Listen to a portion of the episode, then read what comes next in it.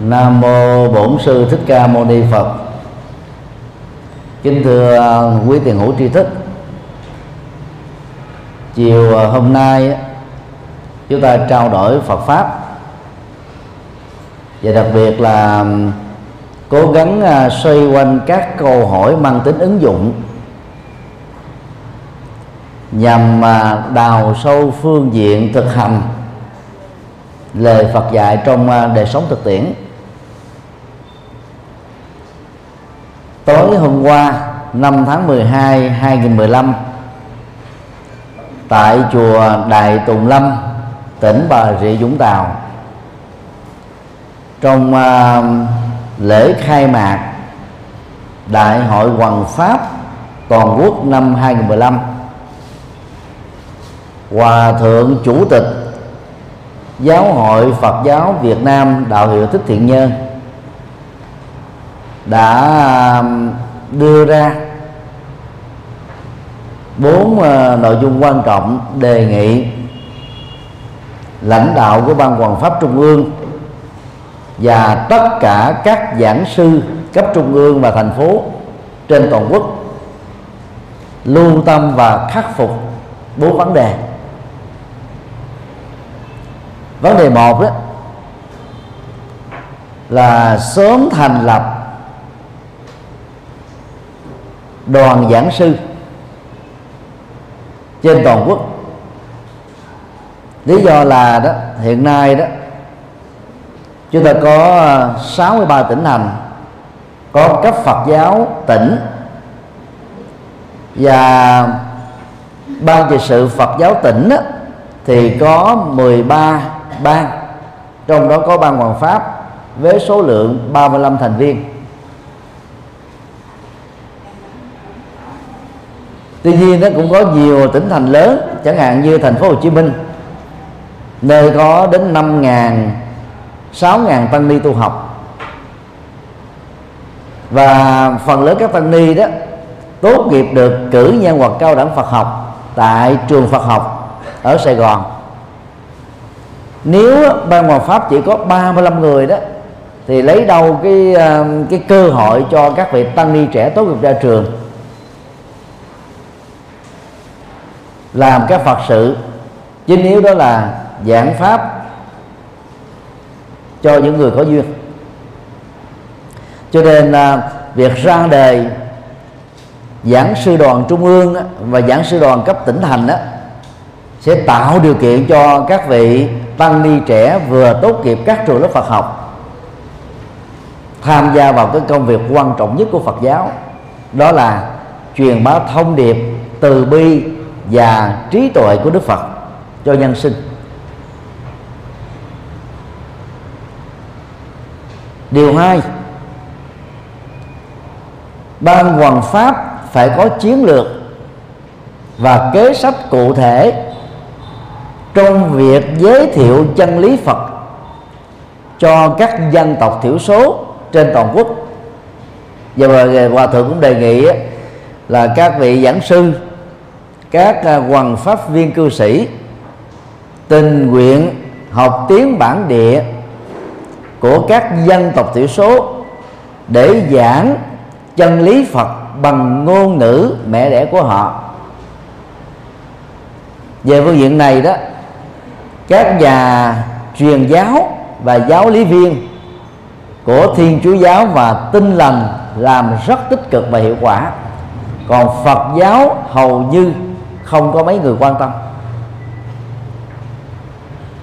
Và chúng ta đang mất dần à, à, các vị trí quan trọng đó là dùng sâu dùng xa dùng tây nguyên vào tay các tôn giáo nhất thần. Riêng tại ấn độ đó thì dọc theo dãy như mã lạp sơn đó trước đây đó là của phật giáo trong thời kỳ à, anh trị tại ấn độ trên 100 năm thì các tiểu bang á, vốn là của Phật giáo bây giờ trở thành là của Thiên Chúa giáo và Tinh lành giáo. Bao gồm các bang như là à, Assam, Mizoram, Nagaland, Manipur và chỉ có một bang duy nhất còn lại ở ờ, chân giải Himalaya Lập Sơn á, thuộc của Phật giáo đó là tiểu bang La Đắc của Ấn Độ thôi. Và nhờ ảnh hưởng vào Phật giáo mật tông của Tây Tạng. Cho nên truyền thống uh, giữ gìn Phật pháp rất là mạnh.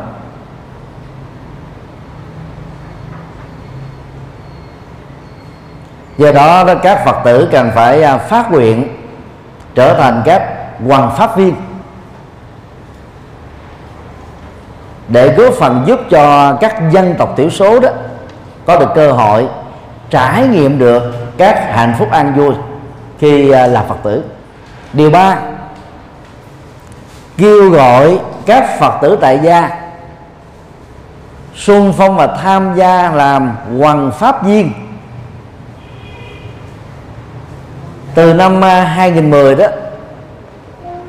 giáo hội Phật giáo Việt Nam đã có chủ trương và ban hoàng pháp trung ương đó đã có những triển khai tập quấn hoàng pháp viên trong các đại hội hoàng pháp toàn quốc. Cho đến bây giờ đó, thì mấy ngàn, có thể nói là trên một chục ngàn các phật tử được lãnh đạo của ban trị sự Phật giáo ở gần 60 tỉnh thành đề cử về để học khóa huấn luyện. Nhưng trên thực tế, số lượng người ra làm công việc hoàn pháp với tư cách là cư sĩ tại gia đó chưa đầy ngón tay. Điều đó cho thấy là các phật tử chưa năng động trong việc nhập thế. Vì nhiều phật tử nghĩ rằng đó là nhiệm vụ của tăng và ni. Còn nhiệm vụ của tôi đó chỉ có đi chùa, lại phật, tụng kinh, bái sám, cầu nguyện, mang phước lộc và bình an về đến gia đình mình là đã đủ rồi. Và tại đại hội hoàng pháp à, 2015 đó hòa thượng chủ tịch giáo hội đã nhấn mạnh vấn đề này theo à, thống kê của tổng cục thống kê Việt Nam á, vào năm à, 2009 trên toàn quốc á, số lượng các Phật tử có thể quy y và chính thức khai báo trong các cái tờ khai lý lịch á thì chúng ta chưa có được 7 triệu người là Phật tử. Trước năm 1945 dân số Việt Nam khoảng à, 45 triệu. Chúng ta có vào thời điểm đó đó khoảng à, 80% dân số là Phật tử. Bây giờ chúng ta chưa có được 7 triệu dân, trên 90 triệu dân là Phật tử thì cái tỷ lệ bị sút giảm dân số Phật tử tại Việt Nam trong vòng 70 năm qua là quá lớn. Dĩ nhiên à, chúng ta không à, loại trừ những cái à, điều kiện khách quan của xã hội. Như là trong giai đoạn xã hội chủ nghĩa có à, những thập niên đó ờ, Phật giáo không được khích lệ và Phật giáo đã bị dãy chết ở miền Bắc vào năm 1945 dễ chết ở Bắc Trung Bộ vào năm 1954 và chậm phát triển lại tại miền Nam sau năm 1975 cho nên là tụt giảm dân số từ những cái điều kiện đó là điều không tránh khỏi được. Nhưng mà chúng ta không thể để đổ lỗi hoàn toàn cho hoàn cảnh xã hội được. Vì đạo thiên chúa cũng cùng cái hoàn cảnh giống như đạo phật thôi. Tại sao đó họ chỉ có mặt ở việt nam trên dưới 200 năm. Mà bây giờ đó ta đã có được đó là 5 triệu mấy tín đồ trên toàn quốc rồi. Đơn vị đạo Phật đã có mặt tại Việt Nam 22 thế kỷ và có nhiều triều đại như Lý Trần đã từng là quốc giáo.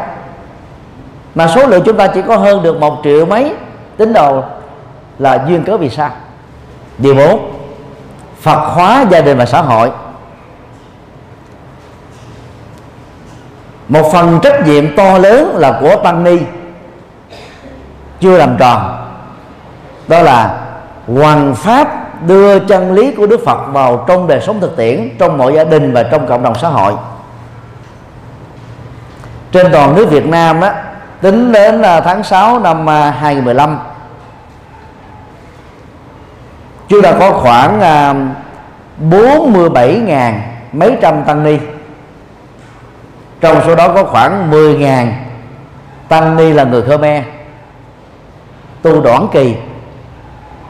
Tức là xuất gia khoảng vài tháng, vài tuần đó hoàn tục. Theo truyền thống của Phật giáo Campuchia. Như vậy chúng ta chỉ có ba mươi mấy ngàn tăng ni thôi, trên toàn quốc. Nếu chúng ta lấy ba mươi mấy ngàn tăng ni đó chia cho tổng số dân số Việt Nam là 90 triệu đó, thì mỗi một tu sĩ phải phục vụ bao nhiêu người dân? Về phương diện tinh thần. Có nghĩa là chúng ta đang bị thiếu hụt số lượng các vị tu sĩ một cách trầm trọng. Và đó là một cái thiếu hụt đáng nâng lên cái mức báo động đỏ. Thái Lan có 66 triệu dân, nhưng họ có 500.000 tăng sĩ trên toàn quốc. Miến Điện cũng có sáu mươi mấy triệu dân, họ có 800.000 tu sĩ trên toàn quốc. Trong số đó 500.000 tu sĩ là tăng và khoảng 300.000 tu sĩ là ni.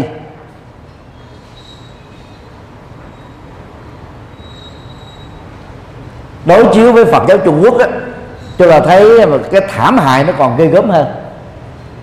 Đất nước có dân số lớn nhất hành tinh một tỷ ba người mà bây giờ chỉ có khoảng chưa đầy 50 ngàn tăng ni trên toàn Trung Quốc. Nếu uh, Tây Tạng không bị uh, ghép vào một phần của Trung Quốc á, thì cái con số đó phải nói là rất là đi thẳng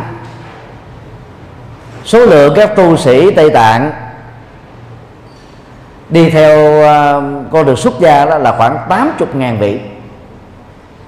Như vậy cộng số lượng các tu sĩ Tây Tạng bị gộp vào Trung Quốc, thì Trung Quốc có được khoảng chưa được 130 nghìn tu sĩ. Trên tổng số 1 tỷ ba người.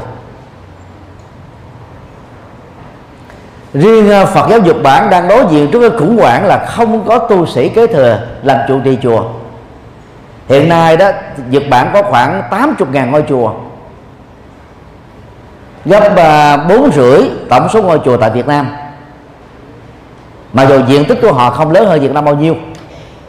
Nhưng mà có khoảng 16.000 ngôi chùa tại Nhật Bản đang thiếu trụ trì tức là à, các Phật tử không muốn đi tu nữa hoặc là giảm cái cái lý tưởng đi tu điều đó nó xảy ra ở à, các nước à, theo đạo Phật Đại thừa như là Trung Quốc, Việt Nam, Nhật Bản, Nam Bắc Triều Tiên nhưng lại hiếm khi xảy ra ở các nước Phật giáo nguyên thủy bao gồm Tích Lan, Miến Điện, Thái Lan, Lào, Campuchia. Theo uh, nghiên cứu à, của riêng chúng tôi đó, một trong những nguyên nhân mà sụt giảm số lượng tu sĩ ở các nước đại thừa là do cái xu thế phát triển của à, tịnh độ tông và mật tông. Thiên nặng về tín ngưỡng mà vốn nó, nó chỉ thích hợp với giới bình dân thôi. Rồi bây giờ nó đang trở thành một cái xu thế phát triển rất mạnh. Và các yếu tố minh triết sâu sắc của Đức Phật bao gồm mà thế giới quan, nhân sinh quan, xã hội quan, đạo đức quan, tu tập quan và giải thoát quan của Phật giáo đó bị quần chúng tại gia quên dần đi. Hầu như là à, có rất nhiều phật tử tại gia từ lúc làm phật tử ở tuổi thơ cho lúc qua đời ở tuổi u à, 80 u 90 chỉ có đọc hai ba bài kinh thôi. Và rất nhiều các vị tu sĩ đi theo các trường phái pháp môn.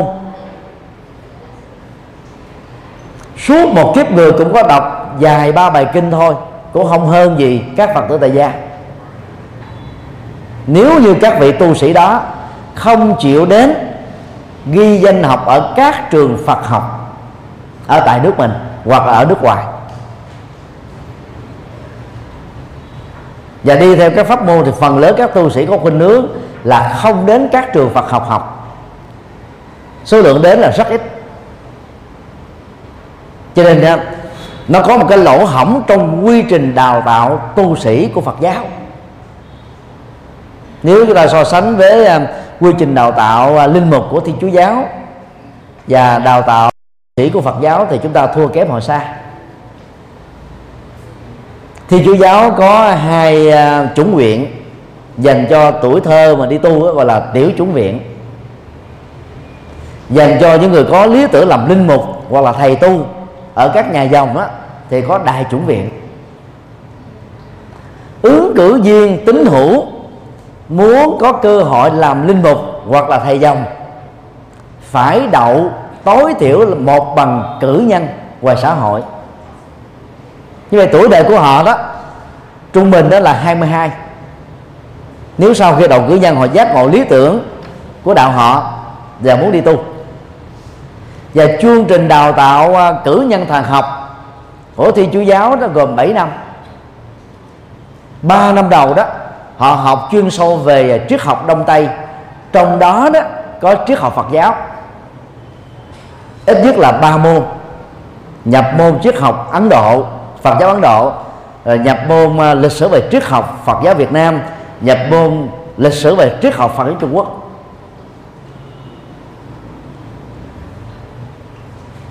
Sau 3 năm học triết học đông tây, trong đó có triết học phật giáo, các đại chúng sinh mới tiếp tục học 4 năm thần học. Và sau khi ờ, tốt nghiệp thì họ chưa đủ tư cách để lên làm linh mục đâu phải làm phó tế trong một nhà thờ tối thiểu 6 tháng để à, trải nghiệm đời sống à, à, thực tập làm linh mục. Và sau đó, đó được báo cáo tích cực đó thì mới được tấn phong làm linh mục. Như vậy tuổi làm linh mục trung bình đó của các vị linh mục thiên chúa giáo là 28 đến 30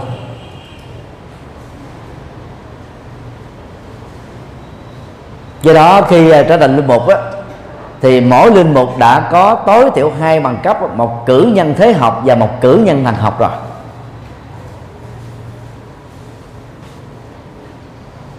Cho nên à, trong mỗi một nhà thờ chỉ có một hai linh mục thôi. Họ đã có thể quán xuyến hết tất cả các việc thánh của bên à, họ đạo. Cho nên hiệu quả đào tạo như thế là rất tốt còn Phật giáo chúng ta đó hiện nay là đi theo cái mô hình đó, tu viện. Mà theo chúng tôi đó nếu Phật giáo tiếp tục đi theo mô hình tu viện thì không thể phát triển được. Bởi vì trong tu viện đó có thể có um, vài chục tu sĩ vài trăm tu sĩ có đây là vài ngàn tu sĩ như là tây tạng. Nhưng mà chỉ có một vài tu sĩ làm phật sự thôi. Vì giảng kinh thuyết pháp ở trong một ngôi chùa nên chỉ có một vài cái cái thời điểm đó là vào ngày cuối tuần chủ nhật, hay là ngày khóa tu, ngày kỷ niệm phật và bồ tát. Còn ngoài những ngày đó ra thì đâu có chương trình là tu học đâu. Số lượng hàng trăm, hàng chục hoặc là hàng ngàn các vị tu sĩ còn lại làm cái gì? Câu trả lời đơn giản là lo chuyên tu thôi. Và do đó 37.000 tăng ni trên toàn quốc hiện nay thuộc dân tộc kinh trên thực tế thì có một cái tỷ số tham gia làm các phật sự là rất ít. Chừng một, hai phần trăm là nhiều. Số lượng còn lại là chỉ có là chuyên tu thôi.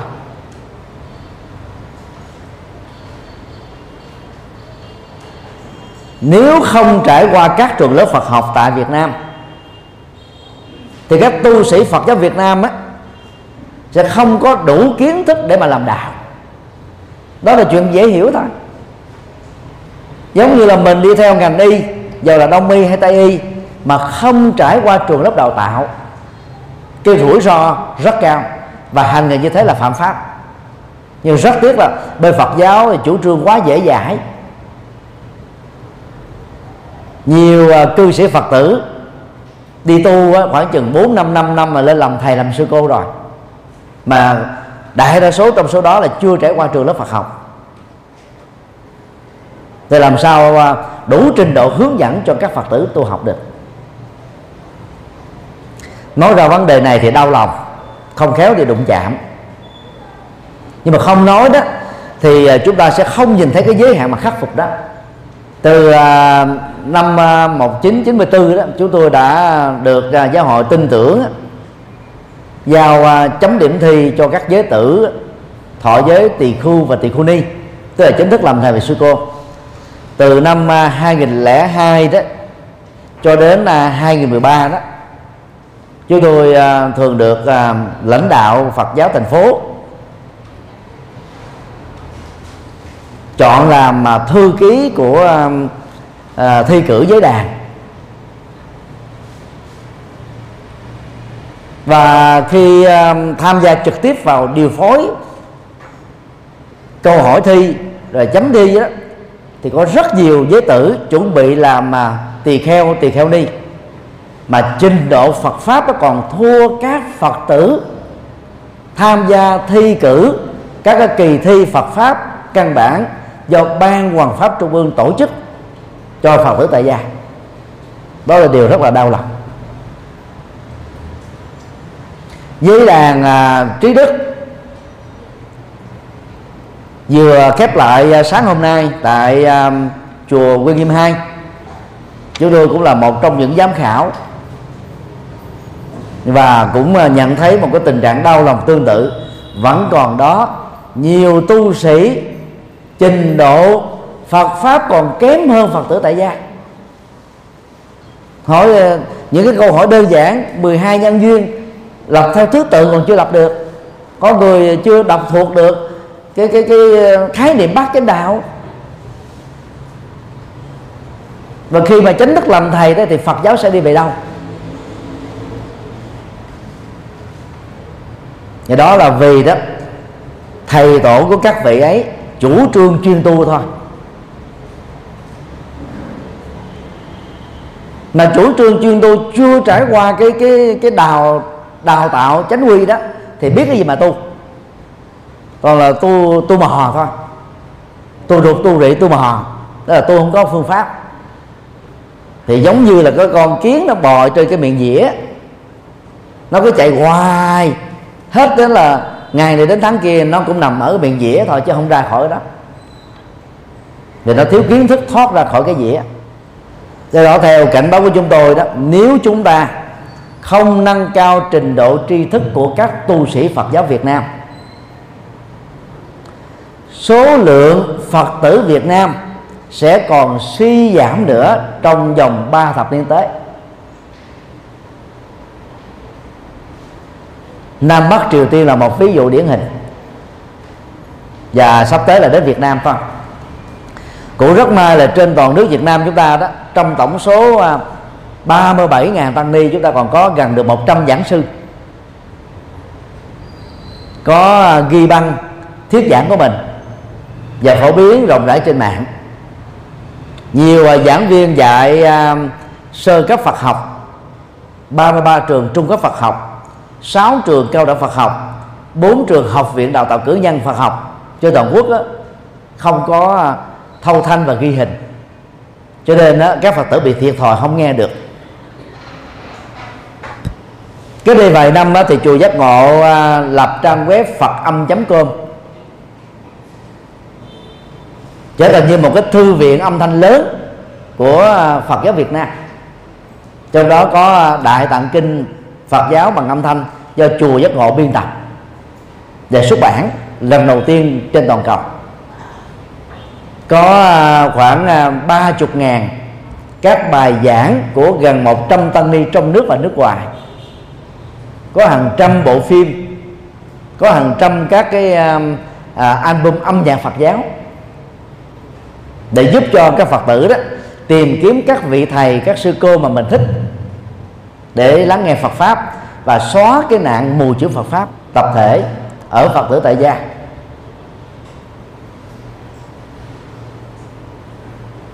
Cho nên uh, chúng tôi rất mong các quý Phật tử tại gia đó nhất là các Phật tử lão thành đi chùa lâu năm nắm vững được pháp tu có kiến thức Phật pháp vững phải mở lớp đào tạo Phật pháp cho các Phật tử đồng môn của mình. Và phải phát nguyện đó, trong một năm tối thiểu chúng ta phải độ được một người đi làm công việc hoàn pháp trong số các bạn đồng tu của mình, khích lệ họ. Và tối thiểu mỗi một tháng chúng ta phải dẫn dắt được một người chưa phải phật tử biết phật pháp. Nếu là phật tử mê tín thì trở thành phật tử chánh tín. Để trở thành chân nhân sống hạnh phúc trong đời. Cái tính trung bình là từ thời điểm biết Phật giáo là tuổi 20 đến lúc chết là tuổi 80 mỗi năm á, chúng ta độ được 12 người. Thì trong 60 năm đó chúng ta đã độ được bao nhiêu người? 700 người phải không? Đó là công đức vô cùng to lớn. Và lời kêu gọi thứ hai của chúng tôi đó, thay nhiều nhiều phật tử nhiệt thành tham gia vào các cái ban hộ niệm, vài chục người để độ cho một người sắp chết hoặc độ cho người vừa chết. Nhiều ngày liên tục. Hãy tản ra độ những người còn sống, bao gồm giới chính trị, giới kinh doanh, giới trí thức giới tuổi trẻ và giới bình dân. Còn hộ niệm thì không cần phải đông người. Một, hai người mà hộ niệm đúng cách thì giá trị trị liệu tâm lý giúp cho người đang chết hoặc người vừa chết vượt qua mọi chấp trước trên cơ thể về tình yêu, gia tài, sự nghiệp, không sợ hãi cái chết chết một cách nhẹ nhàng, vẫn có kết quả giống như nhau thôi đó là lý do tại sao mà mấy nghìn năm qua đó, các tu sĩ đã không có cương điệu cái vai trò của hộ niệm và không có đi ờ, một lần như vậy là vài chục người. Dĩ nhiên là đối với các bạn đồng tu có nhiều đóng góp. Khi mà gia đình của họ có người mất, thì ờ, số lượng ờ, phật tử và tăng ni đến hộ niệm đông là để ủng hộ tinh thần và khích lệ cái công đức đóng góp của những người còn lại. Còn bình thường đó, một, hai người hộ niệm là đã đủ rồi. Chúng ta phải tản ra theo lời Phật dạy. Như sau, này các đệ tử, mỗi người hãy đi mỗi hướng, đừng đi trùng lập nhau. Hãy đi vì phúc lệ, vì hạnh phúc, vì an lạc cho số đông, cho chư thiên và nhân loại. Chứ đức phật không nói là an lạc, hạnh phúc và phúc lệ cho một người, cho một hồn nga không có cho số đông. Và rộng hơn nữa là cho toàn thể nhân loại.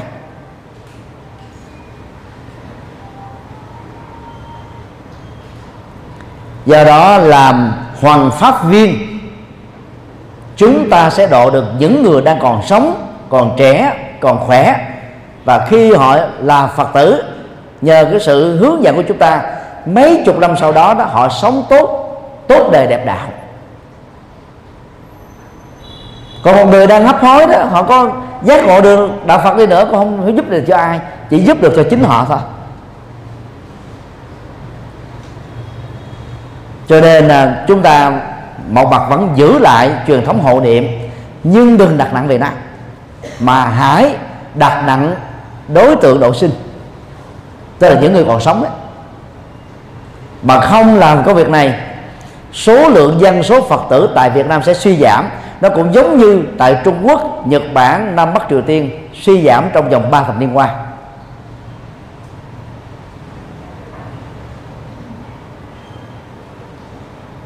Quý phật tử um, nên là tự tin. Và cái cách mà mình làm mà hoàn pháp viên đó, nó đại khái như thế này. Nếu mình học Phật pháp được lớp 2 thì hướng dẫn lại cho các Phật tử lớp 1 khi mình học à, Phật pháp được lớp 9 thì hướng dẫn lại cho các Phật tử học Phật pháp từ lớp 8 cho suốt mình học được từ thầy A sư cô B. Chúng ta tường thuật lại, đạt được 50% là chuẩn rồi. Thế đó đâu có khó. Nhiều phật tử có năng khiếu, nhiều phật tử làm công à, công tác à, giảng viên, giáo viên. Có thể có năng khiếu thuyết giảng nữa là khác thì đừng nên từ bỏ những cơ hội này.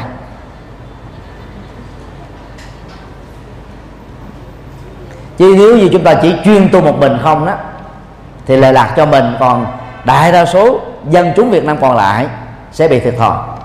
Hiện nay theo thống thống kê của tổng cục thống kê Việt Nam đó, thì Việt Nam chỉ có 15% dân số là có tôn giáo thôi. Phật giáo đứng đầu, gần là 7 triệu dân. Thì Chúa giáo đứng thứ hai gần 6 triệu dân. Còn 85 triệu dân còn lại, xin lỗi, khoảng à, 85% dân số còn lại, tức là khoảng à, 75 triệu dân còn lại chưa có đạo, tức là theo đạo thờ ông bà. Đó được xem là thất bại thảm hại của công cuộc hoằng pháp mà các tu sĩ và phật tử việt nam gắn có cái trồng rất ở trên vai.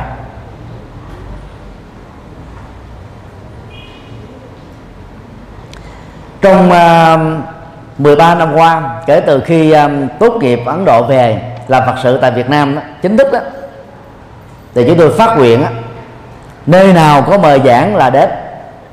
Thậm chí một ngày mà có bốn chỗ mời giảng cũng đi. Và các chùa mời giảng là có cúng dường bao thơ cũng không nhận để cho các chùa đó, người ta không bị áp lực của tài chính trong việc mời các giảng sư. Và khi đến ở nhiều chùa chúng tôi còn mang băng đĩa kinh sách để đăng tống nữa. Nhằm tạo điều kiện thuận lợi cho các chùa người ta không có à, phải lo lắng khi phải mời một giảng sư. Giảng sư nổi tiếng thì đôi lúc phải để bao thơ 2 triệu đồng 1 triệu đồng 500 ngàn. Nhiều chùa nghèo không có tiền. Giờ hơn nữa công việc đi giảng là để mở mang à, Phật pháp cho quần chúng Phật tử mà. Cho nên các Phật tử có phát tâm cúng thì nhận để làm Phật sự. Còn chùa đó mà cúng là không nhận. Một trong những khái niệm à, của Phật giáo à, Trung Quốc sử dụng dành cho tu sĩ rất hay là pháp sư. Gọi đủ là tam tạng pháp sư. Có nghĩa đen trong tiếng việt là vị thầy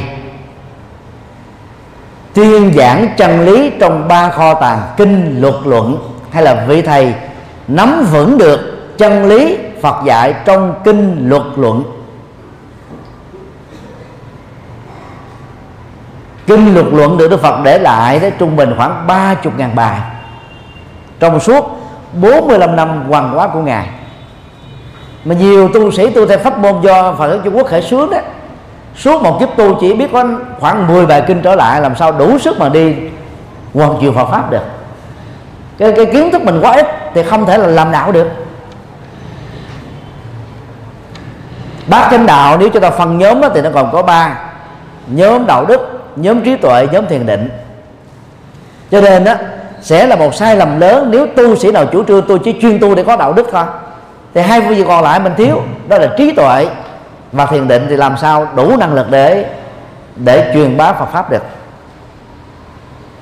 Các phần tử tại gia còn được Đức Phật khích lệ đầy đủ được đạo đức, thiền định, trí tuệ thì tăng ni phải có trách nhiệm hơn thế nhiều. Như vậy nhiệm vụ chính là của tu sĩ qua cái từ pháp sư là truyền bá chân lý của Đức Phật. Chữ pháp á, trong tiếng Bali đó là Dhamma trong tiếng Sanskrit là thamma.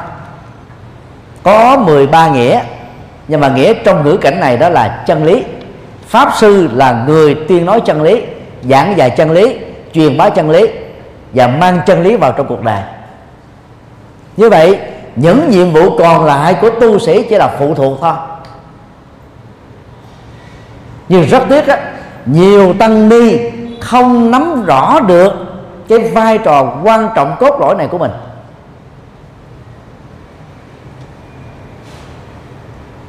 Trong à, uh, 37.000 mấy trăm uh, tăng ni trên toàn quốc Việt Nam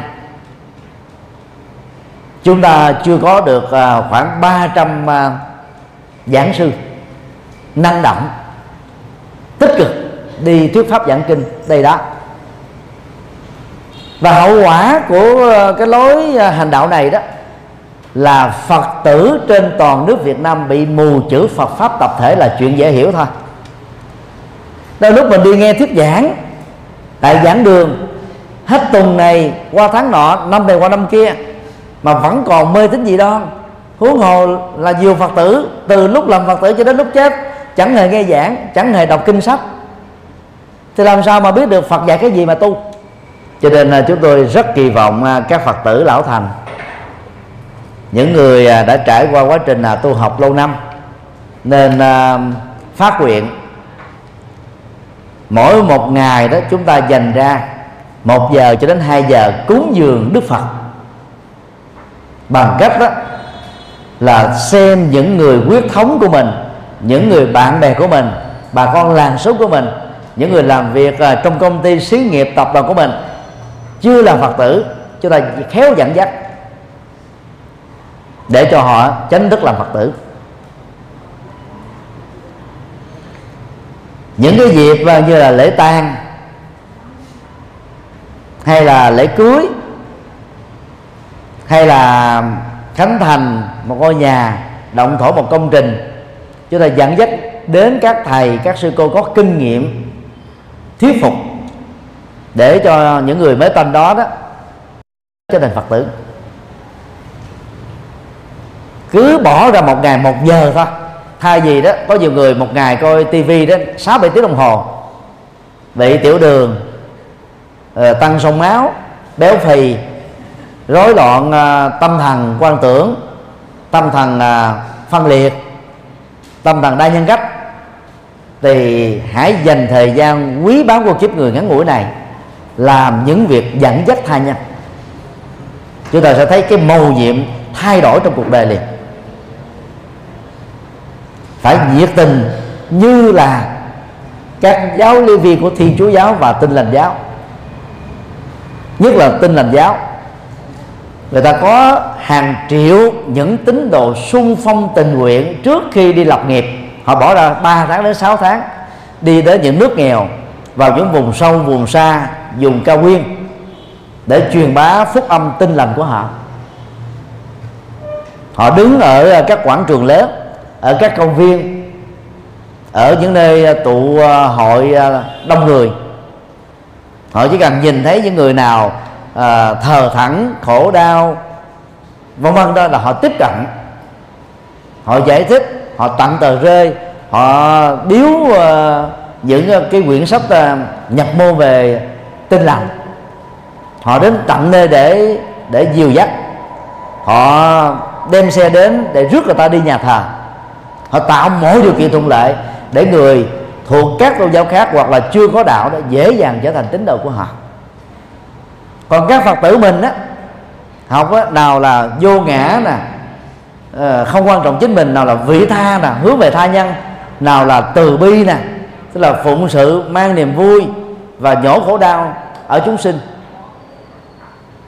Rồi ờ, phát nguyện độ tặng chúng sinh làm đủ thứ hết nhưng mà cho thực tế cái nhập thế thật sự đó chúng ta làm rất kém là không có hiệu quả.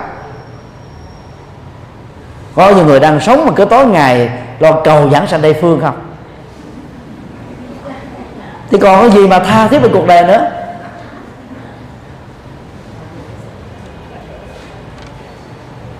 Trong cái bài hồi hướng mà Trung Quốc biên soạn Việt Nam à, sử dụng lại đó nó có hai câu nó mâu thuẫn nhau ghê gớm lắm. Câu trước á, mâu thuẫn với câu sau. Thế thế thường hành bồ tát đạo sau đó là nguyện sanh tây phương tịnh độ trung liền mình phát nguyện là đề đề kiếp kiếp làm hạnh bồ tát. Làm hạnh bồ tát đó là không có chứng đắc nước bàn, không thành phật làm gì, trở thành bồ tát nhập thế. Thân cận với chúng sinh khổ đau, bất hạnh, để giúp đỡ họ, dìu dắt họ trở thành phật tử thuần thành. Đó là sự hy sinh lớn. Đó là lòng đại bi lớn. Đó là tâm vị tha lớn. Đó là dũng khí lớn nhưng mà phát nguyện chưa được một giây là, là nguyện sanh tây phương tịnh độ trung này. Tức là mới vừa nói xong là giọt liền tức khắc. Mình phát nguyện để cho người khác làm mình là giọt trước à. Nếu không để ý thỉnh thoảng chúng ta đọc những cái câu dạy của các tổ Trung Quốc rất là mâu thuẫn.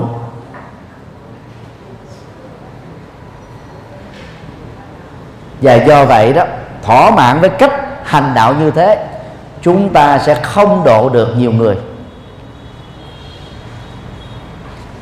Do đó phải phát nguyện dành thời gian cho Phật pháp làm các thiện sự và Phật sự. Phật sự quan trọng nhất á, là truyền bá chân lý không có gì quan trọng hơn. Và điều đó nó sẽ mang lại ba giá trị theo Đức Phật tuyên bố tại Việt Nam cho năm anh em kiều trần như đó là vì phúc lợi, vì hạnh phúc, vì an lạc cho chúng sinh, cho số đông, cho chư thiên và cho nhân loại.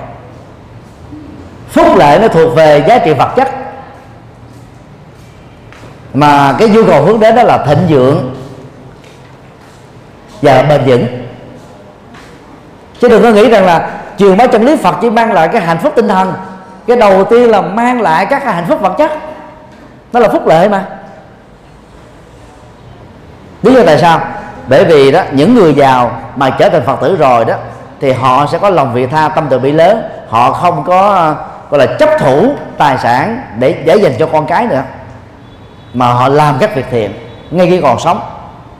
Nó mang được nhiều giá trị nhân văn, lợi cho cộng đồng xã hội hơn.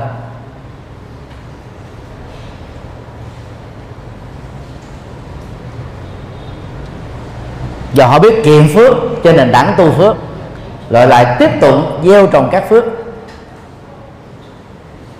Còn hạnh phúc đó, nó thuộc về sự làm chủ dòng cảm xúc thái độ tâm tư nhận thức lối sống và thói quen. Còn an lạc đó nó là kết quả của sự tu. Thứ nhất là an lạc ở tâm sau đó góp phần làm hòa bình thế giới được có mặt. Các phật tử cần phải nhớ nhiệm vụ quan trọng của mình là thế. Chứ việc đó không phải chỉ đơn thuần là công việc của các thầy tu. Biết nhiều truyền bá nhiều. Biết vừa truyền bá vừa. Biết ít truyền bá ít. Biết chữ cái truyền bá chữ cái. Đừng ngậm miệng làm thinh.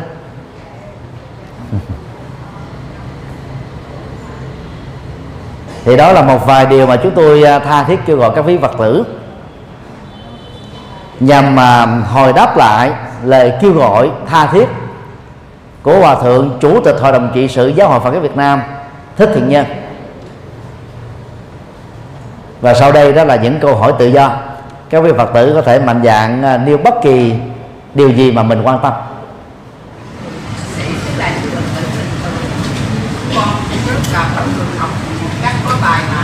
Như vậy thì à, không là bên bên giáo hội Phật giáo nếu tổ chức những khóa tu cho các tu sĩ.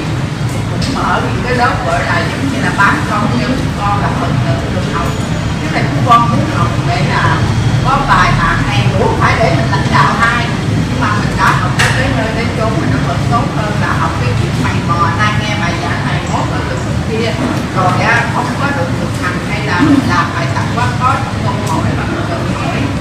Rồi à, xong trong cái việc mà à, vì là phổ biến cái mà thầy nói là làm sao biết quảng bá đạo Phật thì con thấy rằng là ở các chùa hiện nay thì có phòng tu sắc thực nhưng mà nó không có một cái gì để các phật tử tới điểm nếu như người ta không tin thầy xin à, tóm tắt à, câu hỏi đầu tiên đó với hai nội dung như sau. Để à, giúp cho các phật tử mạnh dạng tham gia làm hoàng pháp viên đó thì à, đề nghị à, giáo hội và các chùa nên có các cái chương trình là đào tạo chánh quy hoặc là đào tạo ngoại khóa bài bản như là đào tạo các vị tu sĩ vậy thì hiện nay thành phố Hồ Chí Minh có nhiều lớp giáo lý. Và dĩ nhiên là các lớp giáo lý đó thì dựa vào bộ Phật phổ thông là chính thôi. Là học để tu. Chứ còn à, nó chưa có những cái à, chương trình nào đào tạo học để truyền bá học để làm đạo thì các quý phật tử có thể à, học ké chương trình cử nhân Phật học đào tạo từ xa của Học viện Phật giáo Việt Nam tại thành phố Hồ Chí Minh nơi chúng tôi đang làm mà phó hiệu trưởng. Chương trình này đã, đã đào tạo và tốt nghiệp à, trên một ngàn các Phật tử tại gia rồi. Bằng đó là cử nhân. Quý vị có thể vào à, trang web của à, học viện bằng cách đánh vào uh, Google. V b bò u. Chấm e d u. Chấm v n. Thì chúng ta sẽ vào trang web của học viện Phật giáo Việt Nam. Và chúng ta chọn vào cái mục là à, đào tạo từ xa. Thì gồm có 4 năm. Năm 1, năm 2, năm 3, năm 4 trong à, năm một năm hai đó thì có những môn thuộc về nhập môn à, xã hội học, triết học rồi à, tâm lý học, quản trị học, môi trường học. Những môn đó, đó các phật tử không cần thiết phải học. Nếu học thêm càng tốt.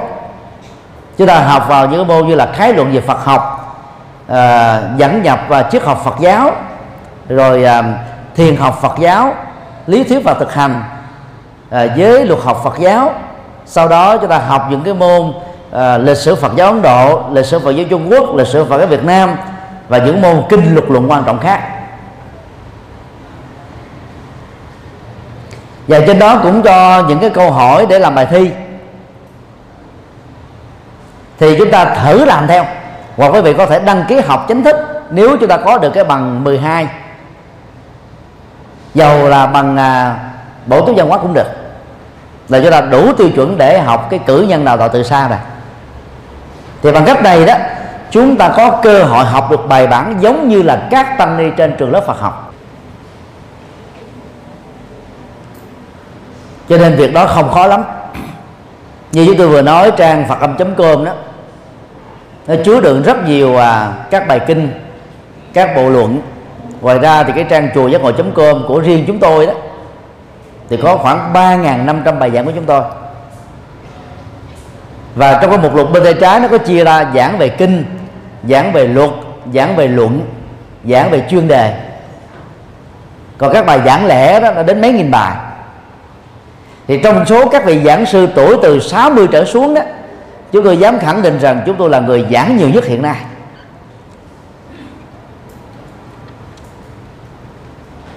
Về số lượng cũng như là loại hình của các chủ đề giảng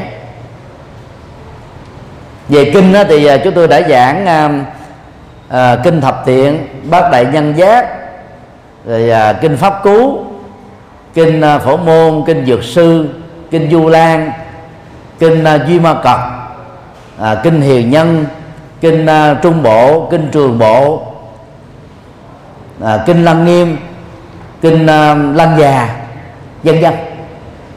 Về luận á, thì đã giảng di thuất tâm tập tụng rồi à, đại thừa thể tính luận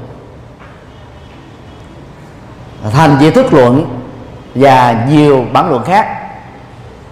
Về à, triết học Phật giáo thì đã dạy à, các môn như là à, nhập môn triết học Phật giáo rồi logic học Phật giáo triết học ngôn ngữ Phật giáo Phật học ứng dụng nhân dân. Về giới luật á, thì à, dạng cũng khá nhiều. Cho quý vị á, chứ chịu khó vào cái mục lục đó để mà nghe theo tuần tự thì đó là những cái chương trình đào tạo cho tăng ni, cử nhân và thạc sĩ Phật học. Nếu các phật tử tại gia chịu khó mình học những cái tác phẩm lớn này đó, thì cái kiến thức phật học của chúng ta cũng không thua kém gì các tăng ni. Nếu học có phương pháp, thì chúng ta đủ sức, đủ trình độ, đủ năng lực để làm công việc hoàn phát cho những người bạn đồng học vỡ lòng của mình.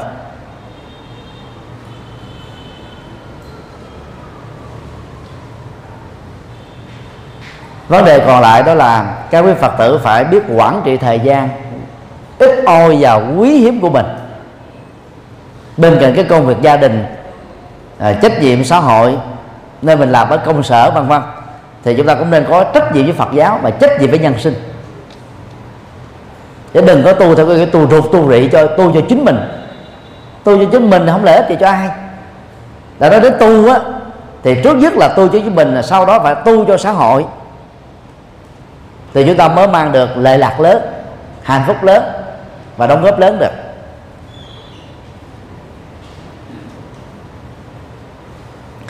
Phần thứ hai của câu hỏi là làm thế nào để um, giúp cho các chùa có một cái thư viện Phật giáo?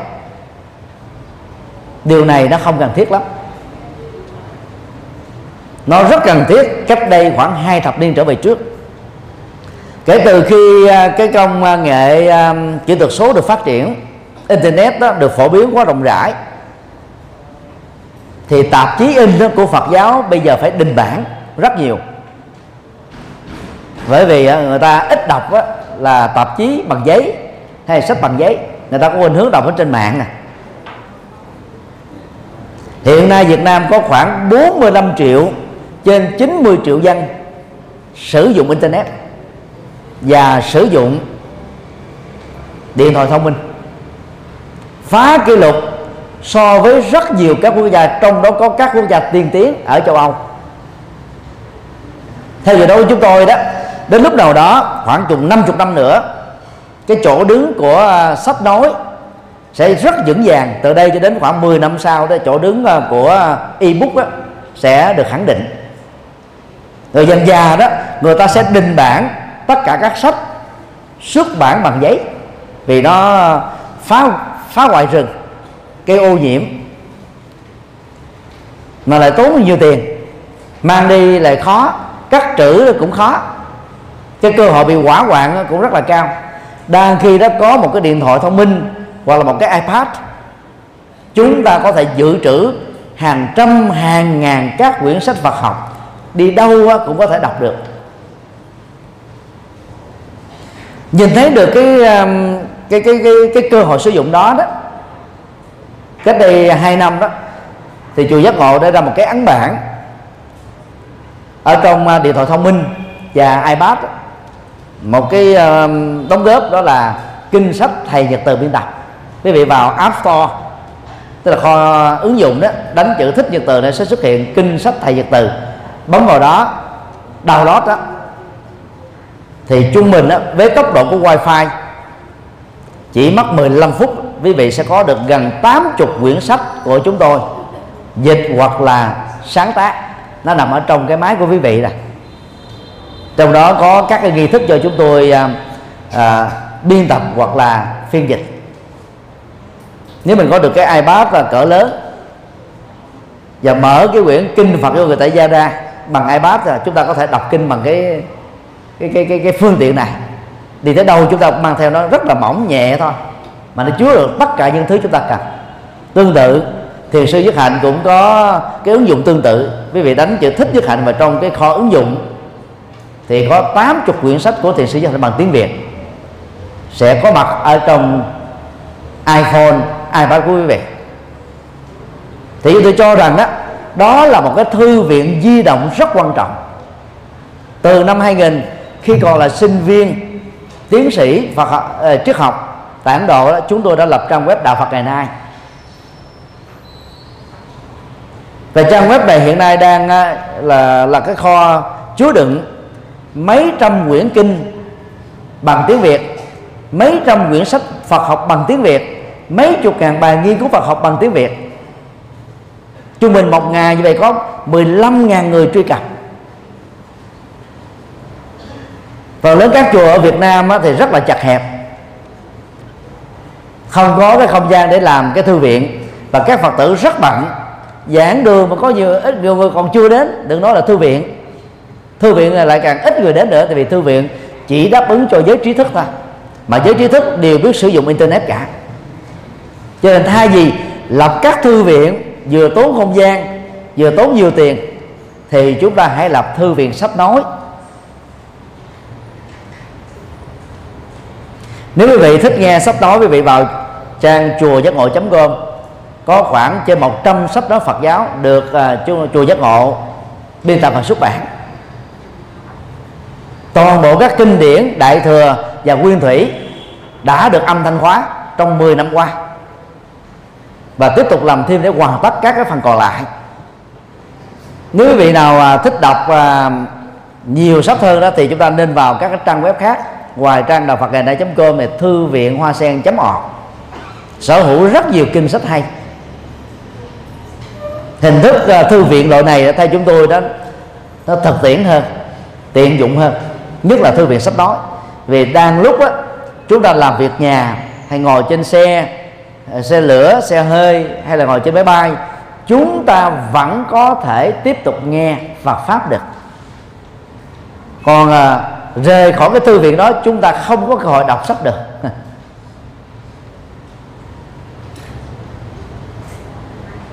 Và hình thức này nó nó sẽ phát triển nhanh hơn thực tiễn hơn đỡ tốn tiền. Bộ phận thực hiện sách nói sẽ tốn rất nhiều tiền. Và chùa giác ngộ chủ trương là mời các dòng đọc chuyên nghiệp là các phát thanh viên diễn viên lồng tiếng của đài tiếng nói thành phố Hồ Chí Minh và của đài truyền hình thành phố Hồ Chí Minh. Giọng của họ rất chuẩn. Họ có cái lượng kháng tính giả nhất định. Và khi cái bài kinh nào quyển sách Phật học nào được các cái diễn viên lồng tiếng và phát thanh viên nổi tiếng đọc á, thì những người chưa phải là Phật tử quý trọng các nhân vật này thì nghe đến tên của họ là tự động người ta muốn nghe. Đó là lý do mà chúng tôi đã tuyển dụng, mời gọi các phát thanh viên và diễn viên lồng tiếng tham gia vào cái công ờ, công trình âm thanh hóa Phật giáo. Thì rất mong các quý Phật tử ờ, truyền à, tay nhau về ấn bản này. Thì trong 10 năm qua chúng tôi đã ấn tống ờ, trên 1.000 bộ ở hải ngoại cho các chùa. Cái bộ à, uh, sách nói Phật giáo. Gần đây thì ngưng cái cắn tống đó vì đã đã phổ biến rộng rãi trên internet rồi.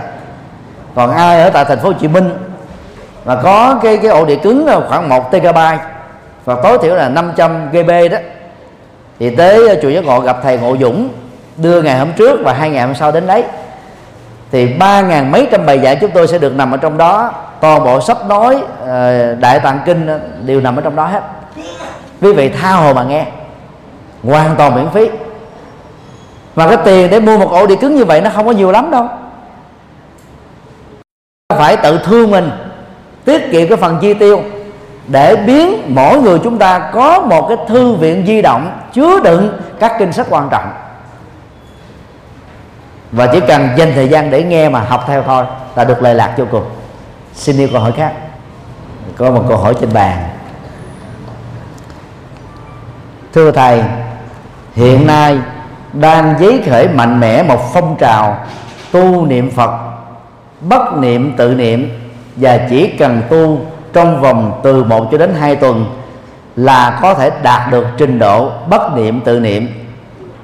Với thời gian ngắn đó, người tu theo phương pháp này sẽ đạt được thăng tâm an lạc sức khỏe dồi dào. Câu phật tiên liên tục vang bên tai suốt ngày đêm đạt được bất niệm tự niệm rồi. Thì bảo đảm khi lâm chung sẽ dễ hành trì à, để được giảng sanh tây phương. Phương tiện hành trì chỉ bằng một cái máy ghi âm tiếng niệm phật để nhớ và gắn vào lỗ tai để nghe và niệm theo là có thể đạt được kết quả như thế xin thầy cho ý kiến.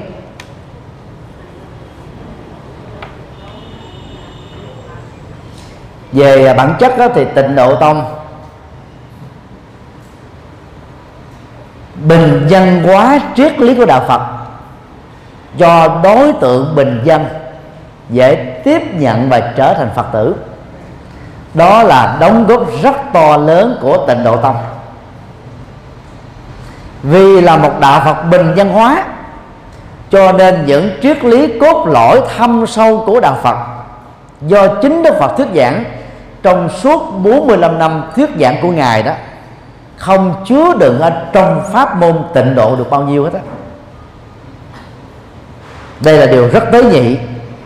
Nói đó thì dễ bị đả phá, chống đối, phê bình, chỉ trích, thậm chí là bị vu cáo xuyên tạc nữa nhưng mà không nói đó thì các phật tử cứ ngộ nhận rằng đó, đây là cái con đường tu tốt đẹp nhất đơn giản nhất mà hiệu quả nhất. Đó là quảng cáo theo kiểu sơn đông mãi giỏ thôi.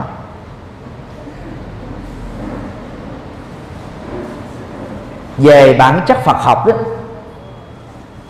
niệm Phật đúng phương cách tức là không để cho lầu lời cầu nguyện sang can thiệp vào thì người niệm Phật sẽ đạt được chánh niệm.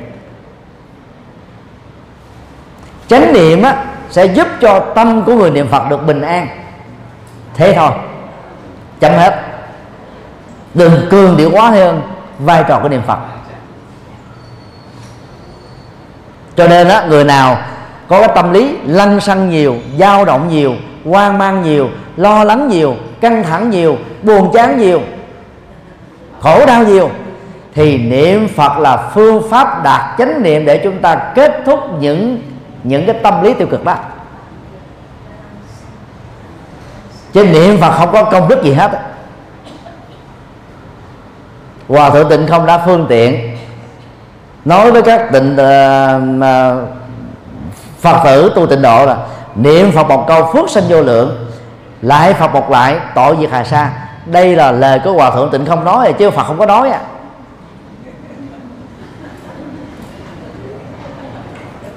Nếu lời hòa thượng tịnh không nói là sự thật đó, thì toàn bộ hệ thống nhân quả của đức phật đó là vứt bỏ trong sọt rác hết, không xài được nữa. Chánh niệm chỉ là một phần tám của bát chánh đạo thôi. Bảy thứ còn lại là chánh kiến, chánh tư duy, chánh ngữ, chánh nghiệp, chánh mạng, chánh tinh tấn và chánh định. Như vậy đó, tịnh độ tông đó, đào sâu vào một phương diện của chánh niệm thôi. Vì để đạt được chánh niệm đức phật dạy có rất nhiều cách. Niệm phật là một trong các cách thôi. Rồi niệm chánh pháp niệm tăng đoàn niệm bố thí niệm đạo đức và niệm kết quả tái sanh làm chư thiên tức là con người ở các hành tinh khác. Ngoài ra đó, trong các kinh điển Bali đó Đức Phật còn dạy gọi là quán niệm và làm chủ thân. Quán niệm và làm chủ tâm. Quán niệm và làm chủ cảm xúc. Quán niệm và làm chủ các ý niệm ở trong tâm cũng chính là những phương pháp rất hiệu quả để đạt được chánh niệm. Hoặc là quán niệm hơi thở với 16 bước trong kinh quán niệm hơi thở thuộc kinh trung bộ. Hay là quán bất tịnh trên cơ thể, quán vô thường, hoặc là quán thi thể cũng là những phương pháp rất thành công để đạt được chánh niệm, chứ không phải chỉ có danh hiệu của đức phật. Thời đức phật đó thì à, người ta không có niệm nam mô di đà phật đâu. Mà ta niệm phật là, là niệm 10 đức hiệu của ngài bao gồm như lai ứng cúng chánh biến tri minh hạnh túc thiện thệ thế gian giải điều ngự trượng phu thiên nhân sư phật và thế tôn. Vì phật nào dầu là phật thích ca hay phật di đà hay các phật quá khứ hiện tại vị lai đều có đủ 10 đức hiệu đó hết. Cho nên niệm 10 đức hiệu của đức phật là chúng ta niệm tất cả phật và mỗi một đức hiệu là một đức tính cao quý. Cho nên khi niệm các đức hiệu này, chúng ta cam kết với chính mình phải đạt được và sở hữu được nhân cách vĩ đại đó. Ví dụ như khi mình niệm mà minh hạnh túc, thì chúng ta phải nỗ lực đạt được trí tuệ. Minh là trí tuệ. Hạnh đó là đạo đức. Trí tuệ và đạo đức trọn vẹn, đầy đủ. Chứ mình có niệm không mà không làm theo thì mình cũng tiếp tục là người phàm thôi có chánh niệm tạm thời trong lúc chúng ta niệm thôi. Không có tiến bộ hơn được nữa.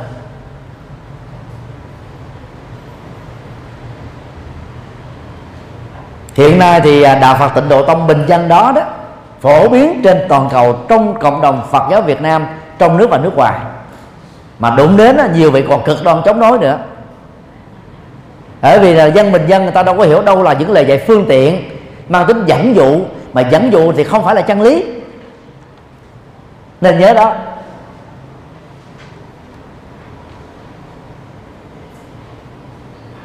Tự niệm, hay là bất niệm tự niệm á, đây là một cái thuật ngữ Phật học của Trung Quốc.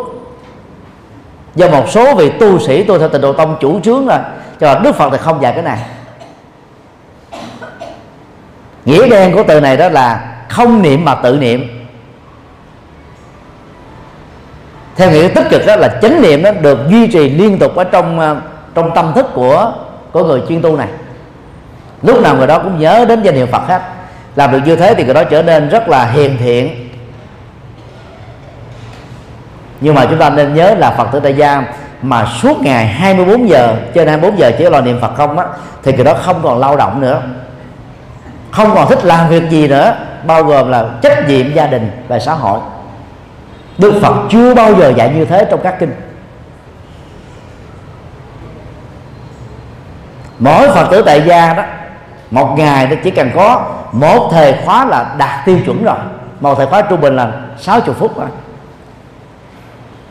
có người thì chuyên ngồi thiền, có người chuyên ngồi niệm phật, có người chuyên tụng kinh, có người chuyên lại phật, tùy theo cái sở thích của mình.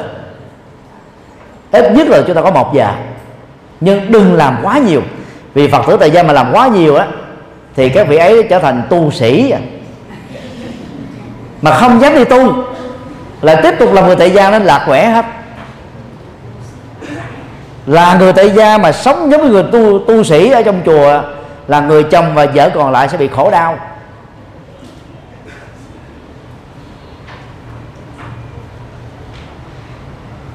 Do đó trong à, cái khóa tu, chúng ta có thể thực tập bất niệm tự niệm. Nhưng mà về nhà đó, chúng ta phải có chánh niệm trong mỗi việc làm, đi đứng nằm ngồi.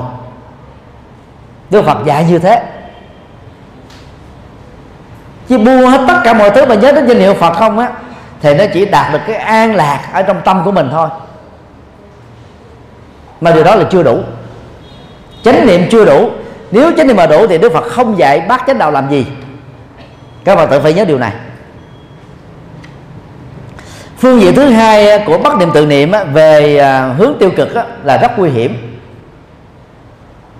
Ngày và đêm, lúc nào cũng văng vẳng vào lỗ tai cái danh hiệu của Phật A Di Đà nếu những người đó bị suy nhược thần kinh, thì việc duy trì này có thể dẫn đến tình trạng tâm thần quan tưởng ở lỗ tai. Nó có một số loại tâm thần rất là nguy hại cho hạnh phúc của con người từ à, năm à, 1992 đến bây giờ đó, chúng tôi chuyên điều trị và giúp cho các bệnh nhân dạng này đã vượt qua cái trở ngại của họ.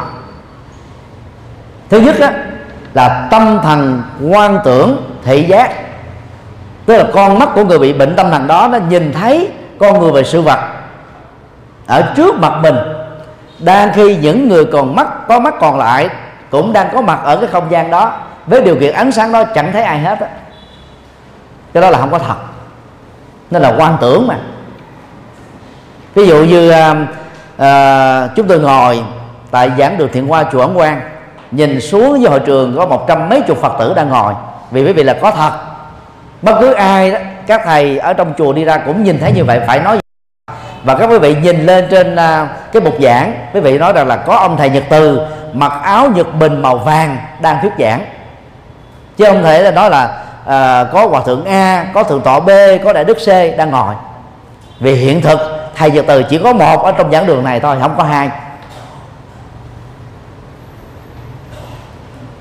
Như vậy người nào thấy mà tất cả những người xung quanh không thấy cái đó được gọi là quan tưởng chứ không có màu nhiệm gì hết đó. đó là một chứng bệnh tâm thần phải điều trị. Thứ hai đó là quan tưởng thính giác tức là nghe văng vẳng bên lỗ tai mình một loại âm thanh nào đó, hoặc là ấn tượng, hoặc là ám ảnh. Có người nghe tiếng người, có người nghe tiếng xe, có người nghe tiếng chim, có người nghe tiếng thú, có người nghe tiếng chửi bế, có người nghe tiếng hăm dọa. Có người đó thì nghe tiếng niệm phật. Cái đó nó giống như cái rô đê, nó bị hư rồi cái van của nó mình có có tắt lại, nước nó vẫn chảy. Nó chảy ao ao ao ao ao ao, suốt ngày. Đó là bị tâm thần còn người đạt được chánh niệm á lúc nào mình khởi niệm thì nó có lúc nào mình không khởi niệm thì nó ngưng. Đó là chánh niệm và được chúng ta làm chủ ở trong tâm mình.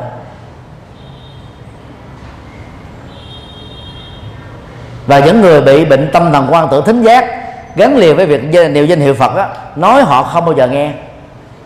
Vì họ nghĩ rằng họ tinh tấn mà bất niệm tự niệm. Không cần niệm mà cái danh hiệu đó nó cứ đề khởi liên tục luôn. Cái đó là tiêu rồi sẽ dẫn đến cái giai đoạn là người đó sẽ mất ngủ. Vì âm thanh nó văng vẳng bên lỗ tai thì đâu có ngủ được. Khi mất ngủ thời gian rồi thì bắt đầu nó điên luôn. Phải điều trị. Trường hợp ba tâm thần quan tưởng xúc giác. Tức là cảm nhận trên cơ thể của mình nó nó có một cái chỗ gì nào đó nó đang đập phình phịch phình phịch. Hay là có những con gì nó đang cắn chích bò trên cơ thể. Mà nếu như có một người thân đó, chúng ta yêu cầu á đặt cái bàn tay lên trên vị trí mà họ có cảm giác là đang đập bình phịch có con gì đang cắn á thì người thân đó đâu có cảm nhận được gì đâu vì đâu có thật đâu mà cảm nhận. Bây giờ chúng ta quan sát là một bé trẻ thơ đó đang nằm ngủ nó thở nha. Cái bụng á khi mà hít hơi thở vào cái bụng nó trương lên. Khi thở ra đó là cái bụng nó xẹp xuống rất là rõ. Người lớn á, chúng ta không thấy được cái động tác đó vì người lớn bị lo lắng nhiều quá căng thẳng nhiều quá bệnh tật nhiều quá. Cho cái động tác thở nó không chuẩn như là trẻ thơ chúng ta có thể cảm nhận được bằng cách là để bàn tay nhẹ lên trên rờ và cảm nhận được. Cái độ phình lên xẹp xuống phình lên xẹp xuống ở bụng ở ngực của trẻ thơ đang lúc thở trong trạng thái ngủ. Vì đó là có thật. Còn có người bị quan tưởng á, cơ thể họ đâu có gì. Nhưng mà họ cảm nhận như thế còn những người khác rờ vào thì không có gì hết thứ tư là quan tưởng khú giác tức là nghe những cái mùi mà những người xung quanh khác không nghe.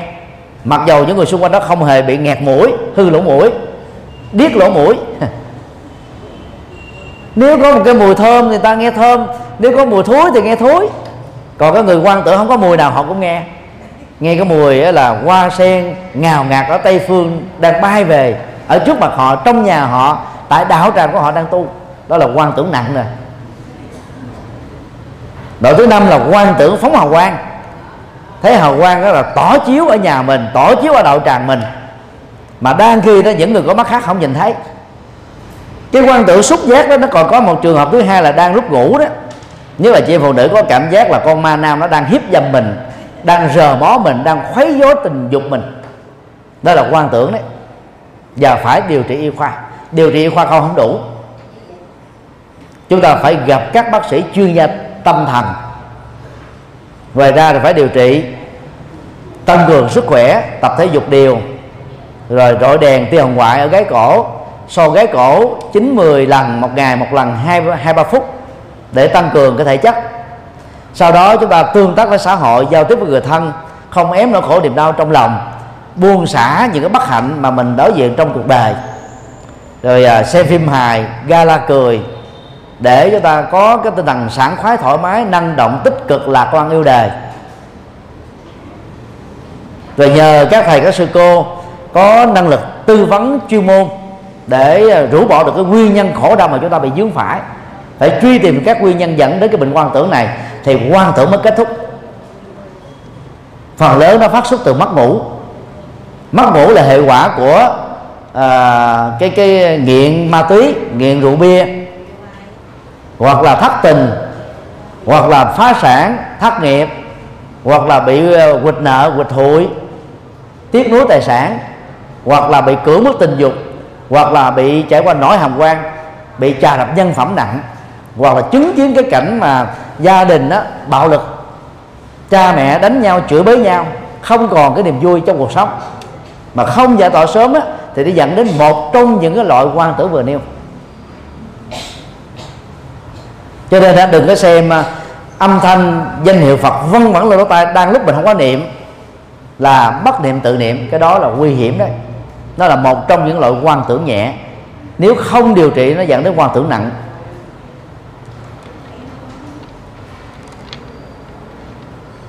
Dựa vào Phật học đó chúng tôi có thể khẳng định rằng đó, niệm Phật giàu đạt được tình, trình độ bất niệm tự niệm, cũng không thể nào giảng sanh được Tây phương nếu chỉ đơn thuần dựa vào chánh niệm của niệm Phật mà thôi. Trong hàng trăm bài giảng suốt 13 năm qua, chúng tôi đã từng nhắc nhở ở nhiều nơi trong nước và nước ngoài. Mỗi khi được hỏi, có năm yếu tố mà người tu tịnh độ phải hội đủ ngay trong kiếp sống hiện tại này, thì khi chết mới có thể giảng sanh được tây phương theo mô tả của kinh A Di Đà một, căn lành lớn, tức là chuyển hóa được tham ái sân hận si mê chấp thủ. Chứ còn ăn chay niệm phật lại phật, đi chùa tụng kinh bái sám là căn cành rất nhỏ, chẳng ăn chung gì hết. Biết làm từ thiện cũng chỉ là căn lành nhỏ thôi. Còn căn lành lớn là phải giải phóng được bốn thứ này. Mà giải phóng được bốn thứ này là quý vị đã chứng được thánh quả rồi. Thứ hai, công đức lớn. Công đức lớn là phải dấn thân làm các thiện sự và phật sự không phải là làm tàn tàn qua lo. Lấy lợi mà phải làm thật là lớn, thật là mạnh. Mới hội đủ được các công đức lớn. Mà làm phật sự quan trọng nhất là gì? Đó là làm hoàng phát viên. Truyền bá chân lý giống như các thầy. Các phật tử tại gia phải nhớ điều này. Thứ ba, nhân duyên tốt lớn. Tức là chúng ta phải dẫn dắt người chưa biết đạo là phật tử khích lệ mọi người đi chùa, tạo điều kiện lập đạo tràng, dẫn dắt mọi người, bỏ khổ đau hưởng hạnh phúc. Phần lớn phật tử tại gia đang chểnh mãn về vấn đề quan trọng này. Mà nay để tu thôi chứ không ta không có quan tâm đến người khác. Chưa có năng động lắm. Thứ tư quán pháp âm. Cái gì là mô tả? Gió thổi, thông reo, chúa sải mây bay, chim hót lưu loa. Đều xem là những phương tiện chuyển thuyết tứ diệu đế bát chánh đạo 12 nhân viên vô thường vô ngã. Nói chung là 37 phẩm trợ đạo để đạt được sự giác ngộ. Và theo nghĩa bóng á lấy dữ liệu của cõi ta bà làm chánh nhân để xây dựng tịnh độ cho người, người tu tịnh độ theo cái đại đà là không chối bỏ không ghét bỏ cõi ta bà này. Cũng giống như hoa sẽ không có ghét bỏ bùn nhơ nước động. Còn đăng khi á, tịnh độ tông trung quốc là khích lệ ta là yểm ta bà hăng tịnh độ, chán bỏ cõi ta bà đi. Hăng qua hướng về tịnh độ. Còn đức phật thì dạy rất là khác.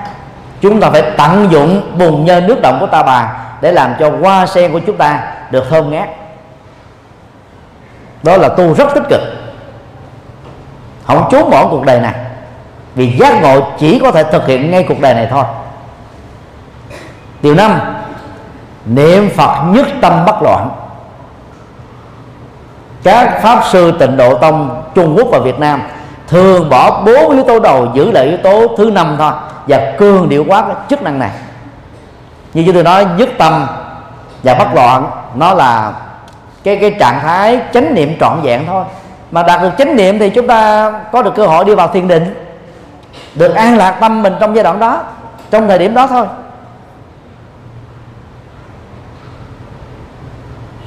Do đó đó các phật tử phải làm bốn điều đầu. Căn lành lớn, công đức lớn, nhân duyên tốt lớn và pháp âm lớn. Thì hy vọng là sau khi chết, giảng sanh về cảnh giới chư Phật. Nhưng mà điều quan trọng hơn, triết lý sâu xa của kinh A Di Đà ẩn đằng sau đó. Đó là khi bất kỳ một Phật tử nào đầy đủ được năm tiêu chí giảng sanh tây phương được Đức Phật thích ca giảng ở trong kinh A Di Đà. Thì người đó đã trở thành thánh sống trong kiếp sống này rồi. Đã chứng thành thánh quả rồi. Và người chứng đạt được thánh quả sẽ không bao giờ muốn đi giảng sanh đó đâu nữa hết trơn á. Vì nơi nào họ có mặt, nơi đó chính là cực lạc, là niết bàn. Đó là chiều sâu số một của kinh A Di Đà.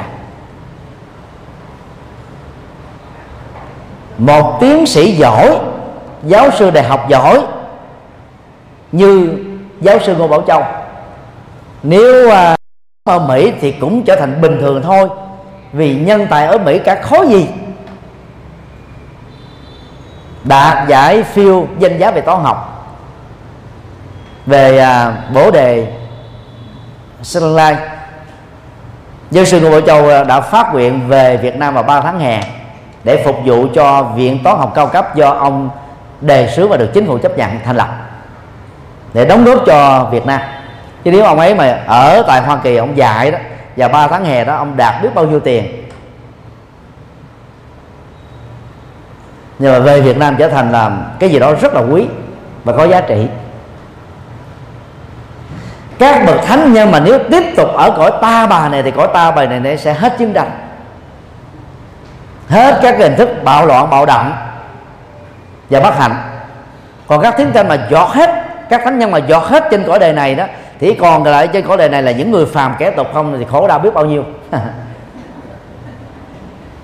Cho nên chúng tôi tin tưởng rằng là khi các quý phật tử đạt được căn lành lớn, công đức lớn, nhân duyên tốt lớn, pháp âm lớn và giới tâm bất loạn á, thì quý vị sẽ không còn phát nguyện sanh tây phương làm gì nữa cho mệt mà ở lại đây để độ các bạn đồng tu, theo lời phát nguyện, thế thế thường hành bồ tát đạo đời đời kiếp kiếp làm bồ tát đạo, hạnh bồ tát hạnh.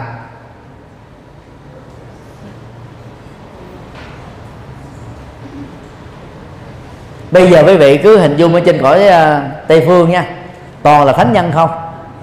Trong cái chỉ là mô tả là, chư thượng thiện nhân, câu hội nhất xứ. Đó là nơi hội tụ của các bậc thượng thiện tức là thánh từ a la hán trở lên mà. Rồi ở một đoạn khác trên đây như là mô tả, đó là nơi hội tụ của các bậc a bệ bạc trí là bất thối chuyển về đạo đức và tâm linh. Tức là tối thiểu là chứng được sơ quả a la hán rồi. Nếu đất nước đó, thế giới đó chỉ toàn là thánh nhân không, thì thế giới đó trở nên thất nghiệp. Thánh nhân không cần ai hướng dẫn nữa hết. Thánh nhân biết tự tu, thánh nhân đâu có khổ thế như vậy làm phật sự cho ai? Chúng ta cần phụng sự cho những người khổ và đau.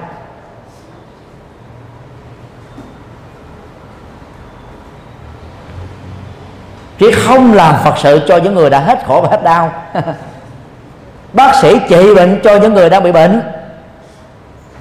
Và bác sĩ phải cho bệnh nhân về khi bệnh nhân đã hết bệnh, chứ không thể tiếp tục nằm ở bệnh viện dầu bệnh nhân có trả tiền, bệnh viện người ta không cho phép. Cho nên ở các bệnh viện á, vào những cái mùa gần tết á, người ta phải khích lệ bệnh nhân về để có điều kiện cho bệnh nhân khác vào. Chứ nếu các bệnh nhân đó không về thì bệnh nhân khác chỗ đâu nằm. Khi chúng tôi đi à, thuyết giảng à, ở úc năm 2003 ở mỹ năm 2004 đó, có những phật tử giàu có, họ đề nghị thế này nếu thầy ở lại đó chúng tôi có thể mua 10 mẫu đất cúng dường cho thầy. Xây chùa sẵn thầy khỏi phải lo gì hết đó, chỉ lo làm đạo thôi. Chúng tôi vẫn quyết định về Việt Nam. Đang khi đó từ năm 1984 đến 87 đó chúng tôi nỗ lực đi vượt biên vài chục lần không xong. Và khi à, năm 94 đi du học Ấn Độ thực ra chứ muốn mượn Ấn Độ làm bằng đạo để đi Mỹ thôi. Nhưng sau khi học xong rồi điều kiện, gọi là định cư lại ở Mỹ đối với chúng tôi quá dễ, không khó khăn gì hết. Chúng tôi vẫn dứt quyết là về Việt Nam để làm đạo. Vì ở đây đó, có nhiều đối tượng để chúng ta phục vụ còn làm đạo ở Mỹ, ở phương Tây chán lắm.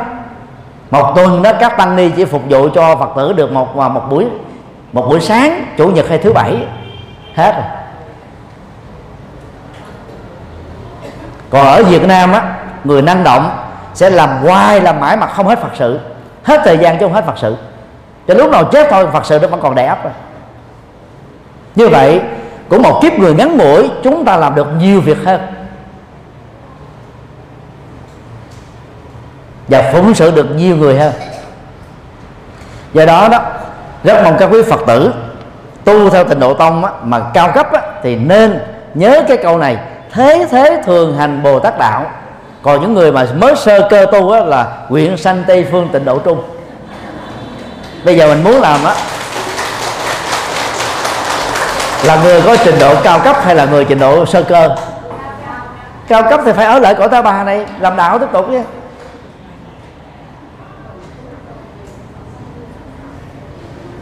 Các vị lạc ma tây tạng được gọi là cao tăng đó sau khi chết họ phát nguyện tái sanh vào những gia đình phật tử thuần thành để tiếp tục hạt giống bồ tát đó nảy nở rất là nhanh.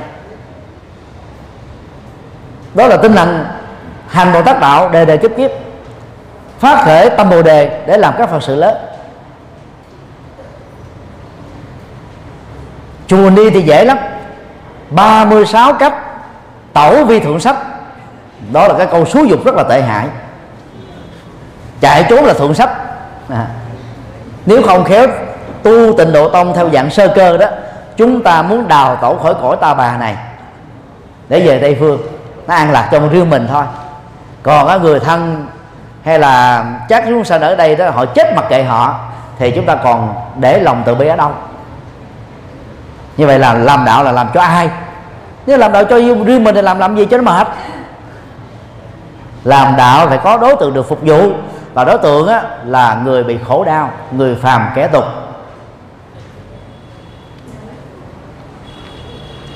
Đừng chờ khi giác ngộ mới làm đạo.